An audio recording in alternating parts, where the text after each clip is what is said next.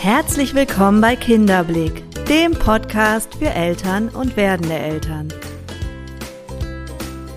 Mein Name ist Nathalie Ries, ich bin systemische Kinder- und Jugendtherapeutin, Elternberaterin und selbst Mama von drei Kindern. Der Weg in eine selbstbestimmte Erziehung –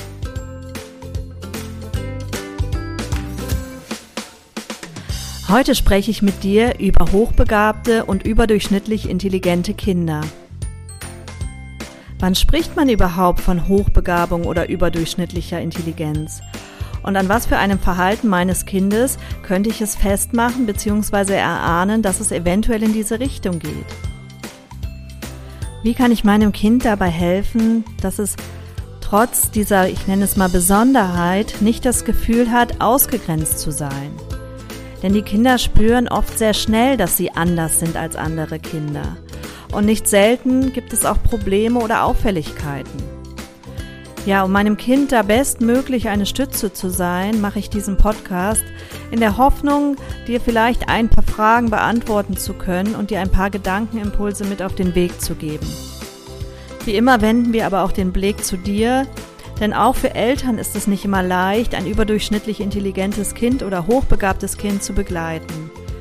Ich danke dir wie immer, dass du hier bist und mir mit mir jetzt so die nächste halbe Stunde verbringen möchtest. Vielen, vielen Dank für dein Vertrauen und dein Zuhören. Und jetzt legen wir los.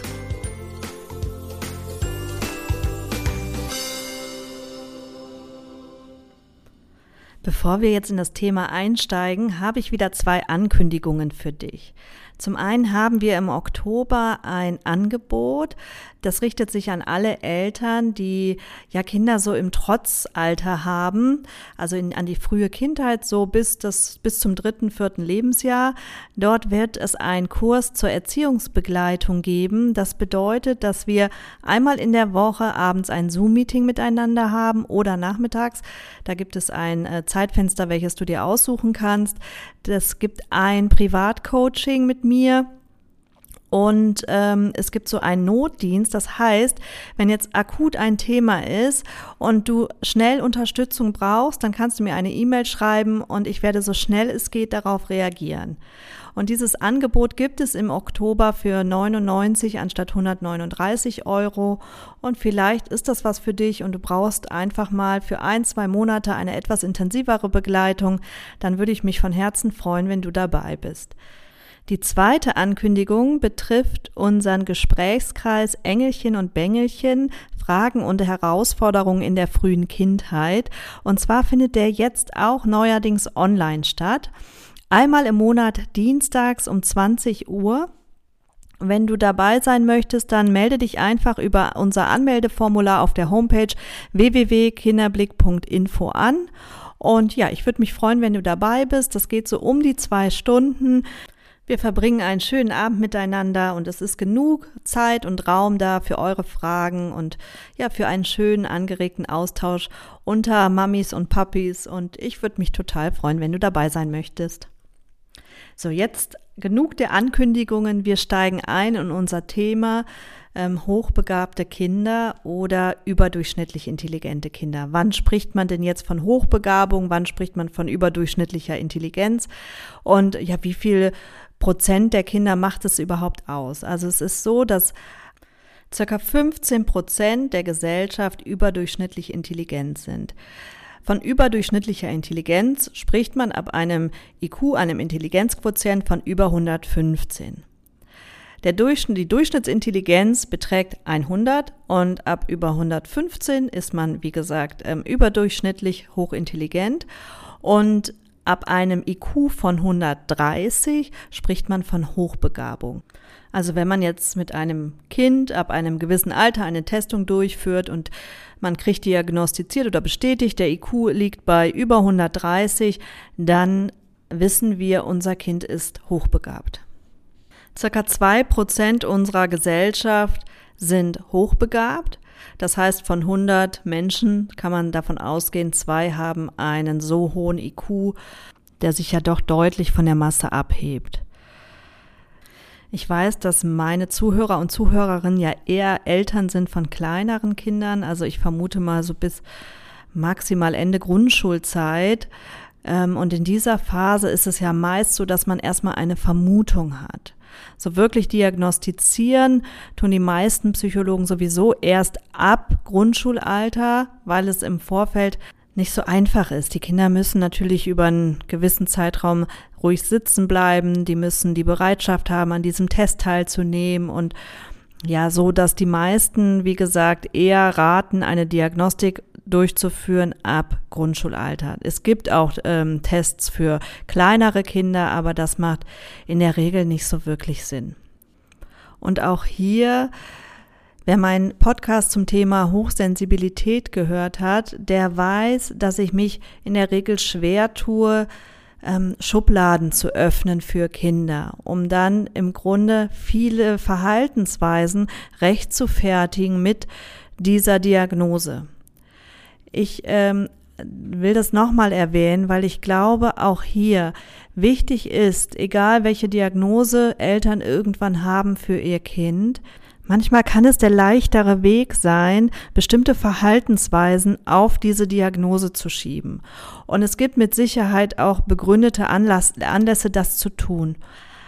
Dennoch möchte ich alle Eltern wirklich dafür sensibilisieren, den Blick auf ihr Kind nicht zu verlieren. Denn ich glaube, nicht immer ist alles durch eine Diagnose begründbar, ähm, ganz oft zeigen Kinder auch ihre Not, die vielleicht an einer ganz anderen Stelle zu suchen ist. Und wenn wir zu früh oder zu schnell das immer auf, auf eine bestimmte Diagnose reduzieren, dann geht vielleicht was verloren, was gesehen werden möchte und ähm, was wichtig gewesen wäre, dass es gesehen wird.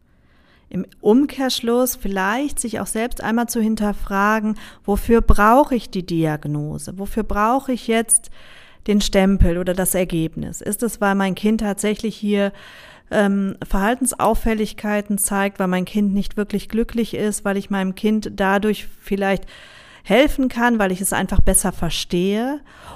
Oder schwingen hier eigene Bedürfnisse mit ein? Ich habe auch schon manchmal Eltern begleiten dürfen, die im Grunde eine große Sehnsucht in sich getragen haben. Eine so große Sehnsucht, ja, gesehen zu werden und anerkannt zu werden und irgendwo auch ähm, vielleicht jeder Mensch hat was ganz Besonderes und jeder Mensch hat aber auch das Bedürfnis, in seiner Besonderheit gesehen zu werden und in seiner Besonderheit angenommen zu werden. Und manchmal kann man das verwechseln, dass, dass wir das Gefühl haben, wenn unsere Kinder ähm, diese Besonderheit tragen, dann wird das automatisch auch auf uns projiziert. Und intelligent zu sein oder besonders intelligent zu sein, das ist ja etwas sehr positiv besetztes. Erstmal augenscheinlich. Und das kann natürlich auch das Gefühl in uns auslösen, Anerkennung zu erfahren oder endlich gesehen zu werden. Und ich möchte auf keinen Fall Eltern zu nahe treten, weil Eltern hochbegabter Kinder haben ganz oft mit genau dem Gegenteil zu kämpfen. Wenn ein Kind hochbegabt ist und diagnostiziert hochbegabt ist, sorgt das im Umkehrschluss auch ganz oft im Umfeld für Missgunst oder es sind ganz oft Eltern und auch die Kinder, die sehr kritisch vom Umfeld beäugt werden weil genau dieser Stempel nämlich auch auferlegt wird, ah, die wollen was Besonderes sein. Ja, und das Kind muss ja jetzt immer super Leistung bringen. Und wenn es dann eben nicht die entsprechende Leistung bringt, dann ist es eine Bestätigung dafür, dass ähm, im Grunde das Kind ja so intelligent gar nicht sein kann. Das werden viele Eltern hochbegabter Kinder kennen.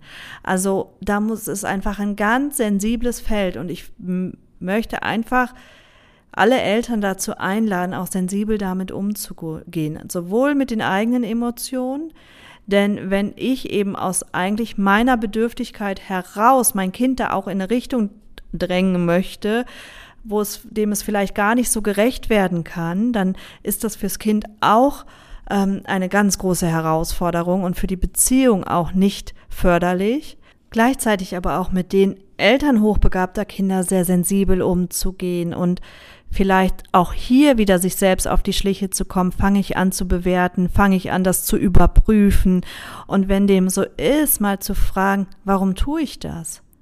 Was möchte ich da eigentlich innerlich, wofür brauche ich da eine Bestätigung in die eine oder andere Richtung? Also es gibt kaum ein Thema, glaube ich, was so wenig Verständnis hat auf allen Seiten oder dem so wenig Verständnis entgegengebracht wird auf allen Seiten, wie bei diesem Thema. Das ist, wenn ein Kind behindert ist, dann wird da relativ ähm, verständnisvoll auf allen Seiten mit umgegangen. Aber eben bei Hochbegabung hat es ganz schnell irgendwie diesen Stempel. Und deshalb ja wirklich da sensibel sein mit sich, mit anderen Eltern und mit den Kindern natürlich sowieso. So, woran merke ich jetzt, dass mein Kind hochbegabt ist? Was sind so Anzeichen, so ganz typische Anzeichen für ein hochbegabtes Kind? Also ähm, bei Kleinkindern ist es oft so, dass es ja noch sehr schwer herauszufinden ist, aber oft so, dass sie zum Beispiel Entwicklungsphasen überspringen, dass sie manche Entwicklungsphasen gar nicht mitmachen, dass die Kinder ganz früh anfangen zu sprechen und die Babysprache ähm, gar nicht so richtig gesprochen wird. Oder sie fangen spät an zu sprechen und dann schon fast perfekt. Das sind alles nur Beispiele. Das heißt jetzt nicht, wenn mein Kind das eine oder andere nicht erfüllt, ist es nicht besonders intelligent. Und ähm, umgekehrt, wenn mein Kind das eine oder andere äh, erfüllt, ist es nicht zwingend hochbegabt. Also das sind alles Indizien dafür, dass es so sein kann. Es zeigt früh ein starkes Interesse an Symbolen wie zum Beispiel Automarken, Firmenlogos oder solche Dinge, Buchstabenzahlen sowieso. Dann löchert es Erwachsene permanent. Es möchte alles wissen, es stellt tausend Fragen, möchte auch alles ähm, bis in die Tiefe wissen. Also das sind oft Themen, die noch gar nicht in dem Alter so alterstypisch sind.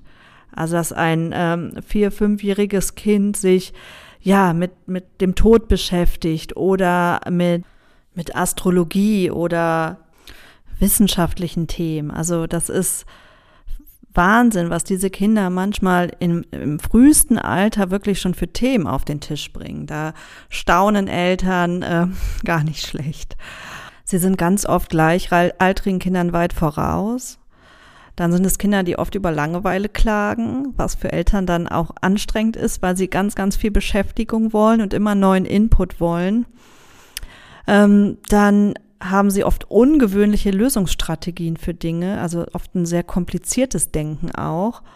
Und es kann ein Hinweis sein, dass sie Mangel an Sozialkontakten zu Gleichaltrigen vor allen Dingen haben, sondern sich eher wirklich an älteren Kindern orientieren. Also auch das kann ein Zeichen. Wie gesagt, alles können Zeichen sein, Anzeichen sein dafür.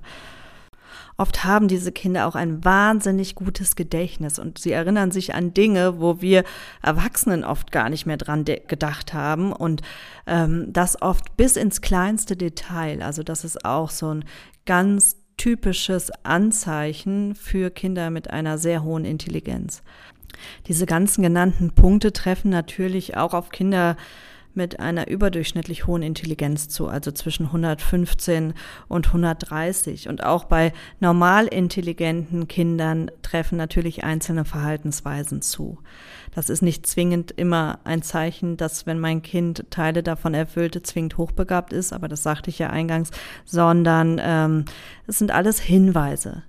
Ich tue mich ja immer schwer mit diesem Kategorisieren, wie ihr wisst. Deshalb ähm, ja, nur damit man weiß, im Grunde genommen, und das ist das, worum es mir geht, die Kinder haben oft andere Bedürfnisse. Und das, was den Kindern ganz oft schwer fällt, ist, sie spüren ihre Andersartigkeit. Und jeder Mensch hat das Bedürfnis der Dazugehörigkeit. Und dennoch spüren sie, dass sie anders denken, dass sie vielleicht weiter sind als die anderen Kinder. Und das kann in ihnen ein Frust auslösen. Das kann in ihnen einfach ja auch eine Traurigkeit auslösen. Und ganz oft muss dieses Gefühl ja an irgendeiner Stelle wieder raus. Und das ist auch oft der Grund, warum diese Kinder Auffälligkeiten zeigen. Denn allein die Tatsache, dass sie von ihrem Denken viel weiter sind und teilweise Aufgaben erledigen müssen, die weit unter ihrem Können sind, das ähm, das kennen wir auch von uns. Wenn wir uns mit einer Aufgabe beschäftigen müssen, die uns langweilt, die im Grunde, die wir vielleicht auch schon hundertmal gemacht haben, oder stupide irgendwelche Listen abtippen. Ich kenne das, dass ich, um unseren E-Mail-Bestand aufzufüllen, dann manchmal stundenlang E-Mails einpflege, E-Mail-Adressen einpflege. Das ist etwas, was mich immens langweilt, aber es muss halt gemacht werden. Nur wenn ich sowas Tag ein, Tag aus machen müsste, dann ähm, würde das Frust in mir machen und dann wäre ich auch unglücklich darüber. Und ich glaube, das erleben diese Kinder ganz, ganz viel, weil sie eben ja im Grunde auf dem gleich oder so behandelt werden, als wären sie auf dem gleichen Leistungsstand wie alle anderen Kinder, vom Kopf aber schon viel, viel weiter sind und eigentlich was ganz anderes bräuchten. Und ganz oft ist es zum Beispiel in der Grundschule so, dass diese Kinder dann ähm, die Aufgaben erledigen müssen wie alle anderen und dann kriegen sie eine Zusatzaufgabe, wenn sie die erledigt haben.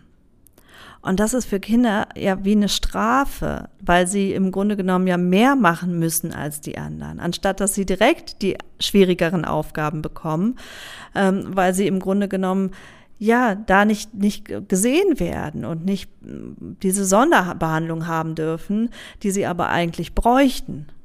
Für Erzieher oder Lehrer oder Begleiter sind es nicht zwingend die bequemsten Kinder, weil wie gesagt, oft es ja Kinder sind, die sich langweilen oder die die Spiele doof finden, die angeboten werden oder die sich einfach für andere Dinge interessieren, die jetzt angeboten werden. Und da ein Kind in dem Alter und von der sozialen Reife sind sie ja nicht ähm, so weit wie von der kognitiven Reife. Das heißt, sie haben trotzdem nicht dieses Regulationspotenzial oder die Möglichkeit, ihre eigenen Bedürfnisse hin anzustellen, sondern sie ähm, machen das dann kund und zeigen ihren Frust und ihre Wut. Und deshalb sind es für Lehrer oder Erzieher eben nicht zwingend die bequemsten und einfachsten Kinder. Und es braucht da sehr viel Feingefühl. Und es wäre schön, wenn auch, ja, die Begleiter da wissen, wie sie auf diese Kinder eingehen können und was sie vielleicht beachten müssen, um nicht noch mehr Frust in ihnen zu schüren und um ihnen nicht noch mehr das Gefühl zu geben, du bist nicht richtig so, wie du bist. Damit haben die Kinder ja per se schon Mühe, weil sie sich anders fühlen.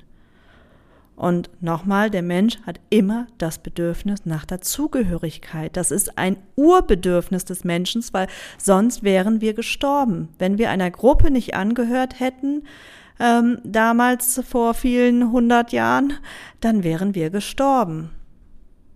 Das kann im Übrigen auch dafür sorgen, dass diese Kinder sich leistungsmäßig anpassen und im Grunde das gar nicht zum Vorschein bringen möchten. Ähm, das kann einmal der Grund sein, weil sie einfach frustriert sind und innerlich abschalten. Das kann aber auch sein, weil sie eben gar nicht so auffallen wollen. Und das heißt, sie passen sich dem Niveau an, dem Niveau der Umgebung oder dem Geforderten. Und deshalb sind äh, hochbegabte Kinder nicht immer zwingend auch besonders leistungsstarke Kinder. Das verwechseln wir ganz oft. Wir glauben, ein hochbegabtes Kind muss zwingend ein 1-0er Abi machen. Das wird nicht oder das ist in der Regel nicht der Fall, weil diese Kinder ganz oft gar nicht ihr volles Potenzial ausschöpfen. Zudem sind die Kinder ja nicht zwingend in allen Bereichen begabt. Also es gibt ja auch Teilbegabungen oder eben Kinder mit einer beispielsweise besonders mathematischen Begabung oder besonders sprachlichen Begabung, die dann ganz viele Sprachen spielend lernen oder einer musischen Begabung. Also auch das differenziert sich ja in ganz vielen Bereichen. Eine weitere große Herausforderung ist, ähm, dass diese Kinder oft als respektlos wahrgenommen werden, weil sie Autoritäten, aber auch Anweisungen ganz oft hinterfragen. Sie akzeptieren nicht das, was man ihnen sagt, einfach so, weil es der Erwachsene eben sagt, sondern sie wollen es immer logisch begründbar haben. Und das ist für Erwachsene oft sehr, sehr anstrengend. Also ähm, wer ein hochbegabtes Kind hat, der wird dieses Diskutieren manchmal sehr, sehr müde sein. Denn es ist so, dass diese Kinder eigentlich permanent diskutieren wollen und permanent jegliche Entscheidungen hinterfragen. Und auch hier braucht es seitens der Eltern manchmal wirklich, ja, klare Grenzen zum einen, aber auch eine gute innere Stabilität und auch das Wissen darum, um auch weiterhin zum einen natürlich in aller Achtsamkeit, aber auch in aller Klarheit dem Kind begegnen zu können. es stellen sich halt für Eltern viele Herausforderungen dar. Also zum einen natürlich dieses Diskutieren und dieses Erklären und auch ja für den nötigen Input sorgen. Ähm, dann aber auch die Gespräche mit den Lehrern sind sehr ratsam oder mit den Erziehern, dass da eben ja, dass sie auch den, den entsprechenden Blick auf das Kind haben und auch das Kind dahingehend unterstützen, dass es vielleicht nicht ähm, wenn es schon lesen und schreiben kann, drei Tage lang das A schreiben muss. Das ist ähm, für so ein Kind sehr, sehr frustrierend. Und dass man da gemeinsam in einem Boot sitzt und gemeinsam überlegt, wie können wir dem Kind helfen, so dass es sozial integriert ist und dennoch ähm, ja nicht äh, kognitiv total unterfordert ist. Es ist nicht immer die richtige Lösung, dass äh, die Kinder frühzeitig eingeschult werden oder dass sie eine Klasse überspringen. Weil ich finde, und das liegt mir sehr, sehr am Herzen, dass wir das Soziale auf keinen Fall außer Acht lassen dürfen. Es kann nicht die Lösung sein, dass man sagt, okay, wir gehen nur auf das Kognitive ein und glauben, ähm, dem Kind damit zu helfen. Und sozial ist es in einer vollkommen anderen Entwicklungsphase. Also das ist sehr individuell zu bewerten. Es gibt Kinder, die sind auch sozial schon sehr früh sehr reif. Da ist es vielleicht eine Überlegung wert, aber in der Regel würde ich eher dazu tendieren, zu schauen, wie kann man innerhalb des sozialen Verbundes diesem Kind helfen. Denn die Kinder sind ähm, sozial und von ihrer sonstigen Entwicklung ja auf dem gleichen Stand wie die anderen Kinder. Und das heißt, wenn die anderen Kinder, sag ich mal, ein Kind jetzt vorzeitig eingeschult wurde und womöglich noch eine Klasse übersprungen hat oder was auch immer, ähm, dann sind alle anderen Kinder in der Pubertät und ich bin körperlich noch weit zurück. Auch das kann bei einem Kind ganz schön viel Frust auslösen. Oder die beschäftigen sich mit anderen Themen und ganz anderen Fragen. Das zieht sich ja weiter. Nur weil ich ein Kind vorzeitig einschule, ich muss ja weiterdenken. Was ist in, wenn mein Kind 14, 15, 16 ist? Oder eben die anderen Kinder 14, 15, 16 und mein Kind aber erst 12. Also das kann für ein Kind eine ziemlich große Herausforderung sein, die langfristig mehr Schaden anrichtet, als vielleicht dieses kognitiv unter, unterforderte sein. Und da muss man ganz individuell schauen, auf das Kind schauen, was ist für unser Kind der richtige Weg. Und wie schätzen vielleicht auch Fachleute das ein, also dass man sich da auch Hilfe holt und Leute mit ins Boot holt, die das mit bewerten. Manchmal kann es auch sehr schön sein für die Kinder und auch für die Eltern, wenn man sich Gleichgesinnte sucht. Also mit äh, im Zeitalter des Internets ist das ja durchaus möglich, dass man schaut ähm, und mit anderen Eltern in den Austausch geht, aber vielleicht auch Gruppen findet oder Treffen findet, vielleicht sogar auch eine Schule findet, wo viele Gleichgesinnte sind. Das kann die Kinder natürlich sehr stärken, weil sie zum einen im sozialen Bereich eben im gleichen, im gleichen Entwicklungsstand oder gleichem Alter ungefähr sind, aber eben von den geistigen oder von den intellektuellen Fähigkeiten nochmal ganz anders gefördert werden. Also auch das kann eine Möglichkeit sein, aber es ist immer individuell zu betrachten und immer wirklich ja ganz auf das Kind ausgerichtet und natürlich auch auf, auf die Eltern. Was passt zu uns als Eltern? Was können wir überhaupt leisten? Wohin können wir gehen mit den Kindern? Ähm, wie können wir sie unterstützen? Und da auch wieder rate ich allen Eltern, sich selber nicht aus dem Blick zu verlieren und zu schauen, wie steht es um meine Kraftreserven? Wie steht es um mein Verständnis ja, für diese Besonderheit meines Kindes. Also sowohl rein fachlich, ähm, wie kann ich die Dinge bewerten, wie kann ich das einschätzen, aber vor allen Dingen auch emotional.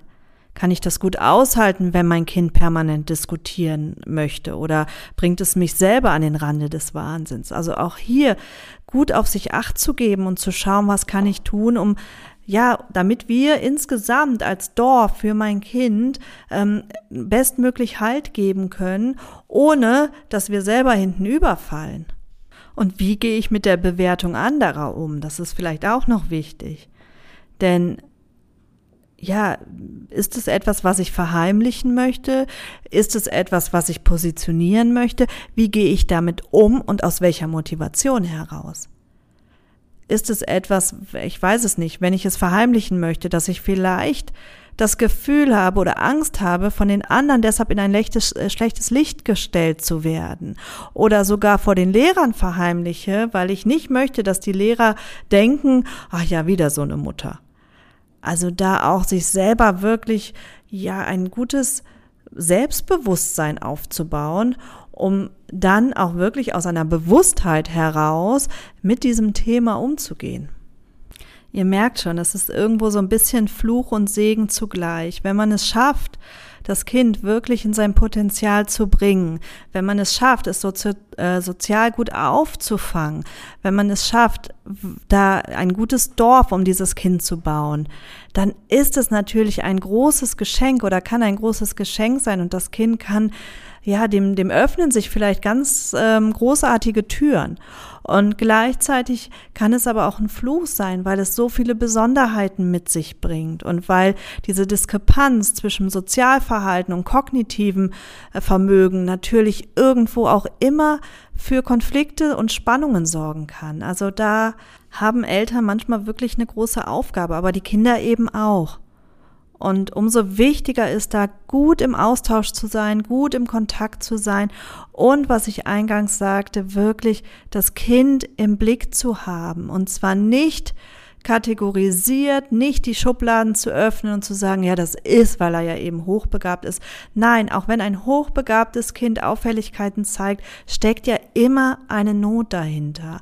Und es geht um die Not und das anzuerkennen und zu schauen und sich gemeinsam auf die Suche zu machen, was, wofür steht dieses Verhalten?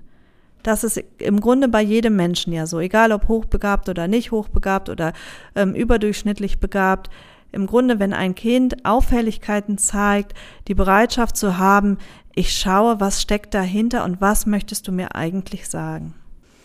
Ja, ich glaube, das ist jetzt erstmal ein guter Abschluss. Ich hoffe sehr, dass dir diese Episode etwas gebracht hat, dass es vielleicht ein bisschen Licht ins Dunkle gebracht hat.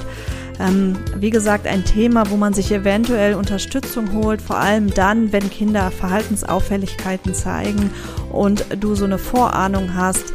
Es kann auch sein, dass Hochbegabung vererbt wird. Ich glaube, es ist sogar eine recht hohe Prozentzahl, dass es weitergegeben wird. Also wenn du selber hochbegabt bist oder dein Mann hochbegabt ist, lohnt es sich da vielleicht nochmal besonders einen sensiblen Blick drauf zu haben. Ja, ich ähm, freue mich wie immer über Feedback, wenn du mir irgendwie ein Feedback dalassen würdest, da wäre ich dir sehr, sehr dankbar. Ähm, du kannst mir eine Nachricht schreiben oder bei Instagram oder ähm, den Podcast bewerten würdest, das wäre ganz toll. Bis dahin sage ich jetzt erstmal Danke fürs Zuhören. Schön, dass du da bist. Schön, dass du mir deine Zeit schenkst. Und ja, bis nächste Woche. Ich freue mich auf dich. Deine Nathalie.